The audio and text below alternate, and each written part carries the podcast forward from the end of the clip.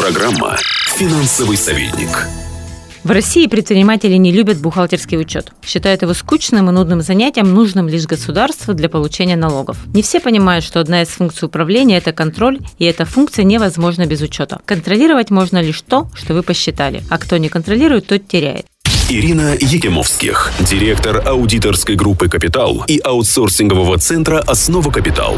Сегодня мы поговорим о великом предпринимателе прошлого столетия и его отношении к учету. Джон Рокфеллер по профессии бухгалтер. После школы он окончил трехмесячные бухгалтерские курсы и устроился работать ассистентом бухгалтера в небольшую компанию, где зарабатывал 50 центов в день. С первой же зарплаты Джон купил маленькую красную бухгалтерскую книгу и стал вести подробный отчет своих доходов и расходов. Такие книги он вел до самой смерти. Эта кропотливость и тщательность помогли Джону не только сохранить заработанный капитал, но и многократно его увеличить. Джон так рассуждал об экономии.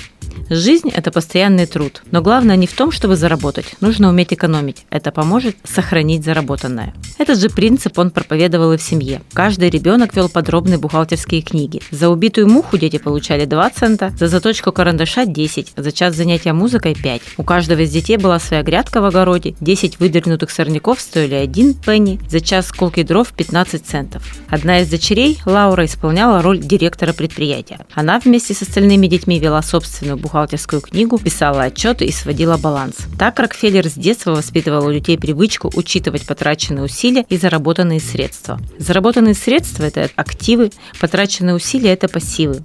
Так Рокфеллер приучал себя и своих детей тщательно это учитывать и записывать. Невозможно добиться успеха, если ты не умеешь экономить, говорил Джон, который стал первым в мире долларовым миллиардером. Дружите с учетом, понимайте, как формируется информация и принимайте на основании ее правильные управленческие решения.